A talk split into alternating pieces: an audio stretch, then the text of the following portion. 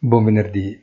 La decisione della BCE di alzare i tassi ufficiali di tre quarti di punto, come mai era successo dalla nascita dell'euro, non può che essere letta come una capitolazione di fronte all'evidenza dei fatti.